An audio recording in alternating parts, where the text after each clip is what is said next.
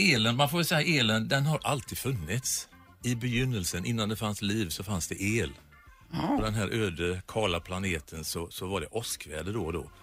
Och teorin är att det är till och med elektriciteten som har rotat om bland de här ämnena som fanns i gyttjepölar och sånt som gjorde att de första, de första, det första livet uppstod, de första bakterierna från början.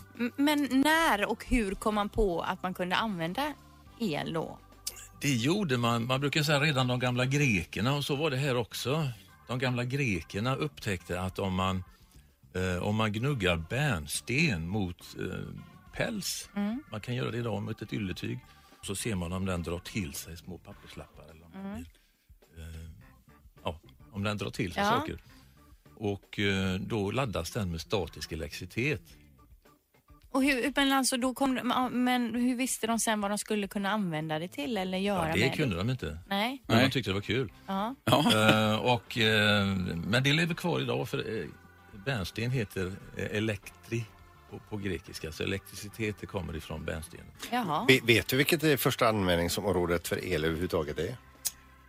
Och sen det, det första riktiga användningsområdet det var egentligen eh, den elektriska telegrafen. Morse gjorde en, en elektrisk telegraf där man kunde skicka signaler i en tråd på långa, långa avstånd. Det hela började, för från början hade man ju likström då. Det stämmer. Vad kunde man göra med den?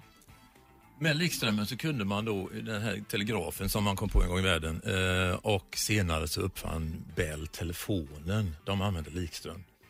Eh, och sen så var det en liten fight där i slutet på 1800-talet så fanns det två, två riktningar i USA. Eh, en, en gäng som tyckte Bell och, och Edison de tyckte att man skulle ha likström medan Tesla tyckte att man skulle ha växelström. Tesla som du säger, är det Tesla som vi känner till idag? Precis, Ja. bilen har fått sitt namn utav Tesla som var då en, en ungersk eh, eluppfinnare. Eh, och, och då, det blev en väldig kamp mellan de här två så att eh, det slutade till och med med att eh, Edison och gänget de åkte runt och avlivade djur på, på konvent och utställningar för att visa hur farlig växelströmmen var. De lär ha avrättat en elefant till och med för, för, att, att avskräcka folk från växelströmmen. Kunde man inte farlig. göra det med likström? Nej, inte på Nej. samma sätt. Det var mycket enklare med växelström. För den, just den frekvensen störde ut hjärta. Och, men det enda det resulterade i det var att, att till slut så rann växelströmmen. Eh, och så fick någon idén då, men det var jättebra. Då hade han uppfunnit elektriska stolen istället. Och så. Så det är bland de första det, grejerna var, då? en, det var bland de första Ja. man, man kom på att man kunde göra då. Sen kom glödlampan. Okej. Du, för många år sedan så körde jag eh, truck och losta, eh, lossa och lasta eh, lastbilar och det var en eltruck. Eh, jag fick reda på det att eh, batteriet på den trucken var nästan halva truckens värde. Alltså det var så jädra dyrt. Varför är batterier så dyra? Eh, batterier är dyra därför att man har utvecklat dem med tiden. Från början så var det ju blyackumulatorer, samma som vi har i de flesta bilar. Eh, men de är tunga, de har inte så högt energiinnehåll eller energitäthet. Så att därför har man hela tiden utvecklat mot nya metallhydridbatterier. Och, och, eh, dels kostar de här utvecklingarna pengar som behöver hämta tillbaka med, med utvecklingskostnader och, och patent, patenträttigheter. Eh, Plus att eh, de här metallerna är ofta väldigt sällsynta. En del finns nästan bara i Kina och de, de, är- dyra helt Du, alltså det är ju vä- väldigt mycket nu i eh, elbilsutvecklingen och eh, bilar som eh, får längre räckvidd för varje eh, år vi läser om dem och så vidare. Vad är det som har hänt och vad är det Tesla har gjort för att lyckas så bra till exempel? Eh, ja, för, först kan man väl säga att, att eh, den stora utvecklingen har skett de allra, allra senaste åren. Eh, vi, vi hade en gång ett industrimuseum i Göteborg och där fanns det en elbil från 1912.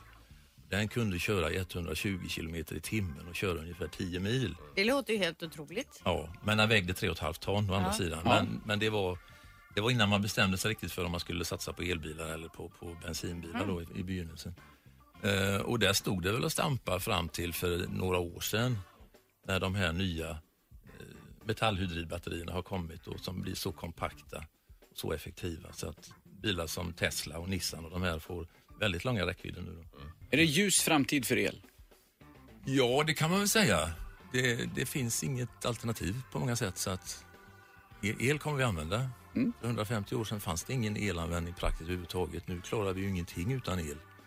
Här inne till exempel är ju allt elektriskt. He- Hela våran, hela våran kropp är ett elsystem. Så. Kroppen är också ett elsystem, ja, visst. Så att eh, det finns ju... Eh, då- Det är Men kommer Spännande. vi kunna till, i framtiden alstra vår egen el med våran kropp? Ja, det var ju en bra fråga. Det kan du ju idag. Om du sätter dig på en träningscykel och, och kopplar den till generator så kan du ju från dina muskler generera el som du kan ha till en lampa eller tv eller brödrost eller vad du vill. Men, Du, men du undrar om du kan göra el med kroppen så du kan sälja till elnätet? Sälja mig själv. Linda försöker hitta nya vägar här och tjäna Ja, ja, pengar. ja, en karriär efter detta Ja, vore ju ja, något. ja. Ett poddtips från Podplay. I fallen jag aldrig glömmer djupdyker Hasse Aro i arbetet bakom några av Sveriges mest uppseendeväckande brottsutredningar. Går vi in med hemlig telefonavlyssning och, och då upplever vi att vi får en total förändring av hans beteende. Vad är det som händer nu? Vem är det som läcker? Och så säger han att jag är kriminell, jag har varit kriminell i hela mitt liv men att mörda ett barn, där går min gräns. Nya säsongen av Fallen jag aldrig glömmer på Podplay.